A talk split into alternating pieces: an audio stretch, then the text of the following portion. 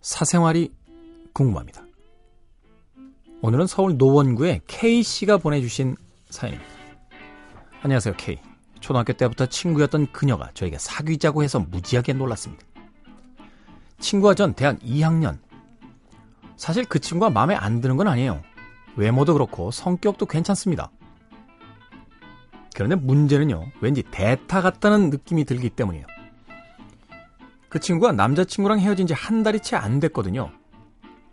제가 위로해주면서 술도 사주고 같이 영화도 보고 그랬는데 어느 날 톡톡으로 우리 사귀는 거 어때? 이러는 겁니다. 좀 당황했지만 아무렇지도 않은 듯 좋아 이렇게 말했죠. 그리고 데이트 비슷한 것도 몇 번 했는데 왠지 마음이 안 좋아요. 남친이 없으니 꽝 드신 닭이라고 저에게 사귀자고 한 건 아닐까요? 저를 진심으로 좋아했다면 그렇게 쉽게 사귀자고 할 수 있을까요? 저 같으면 헤어진 지 한 달 만에 사귀자고 못할 것 같아요. 사실 제가 좋다고 말한 게 잘못이긴 한데 친구 사이에 싫어. 이러면 어색해질 것 같아서 얼떨결에 말한 겁니다. 저 어쩌죠? 그냥 사귀어볼까요? 아니면 만나서 진지하게 따져봐야 하나요?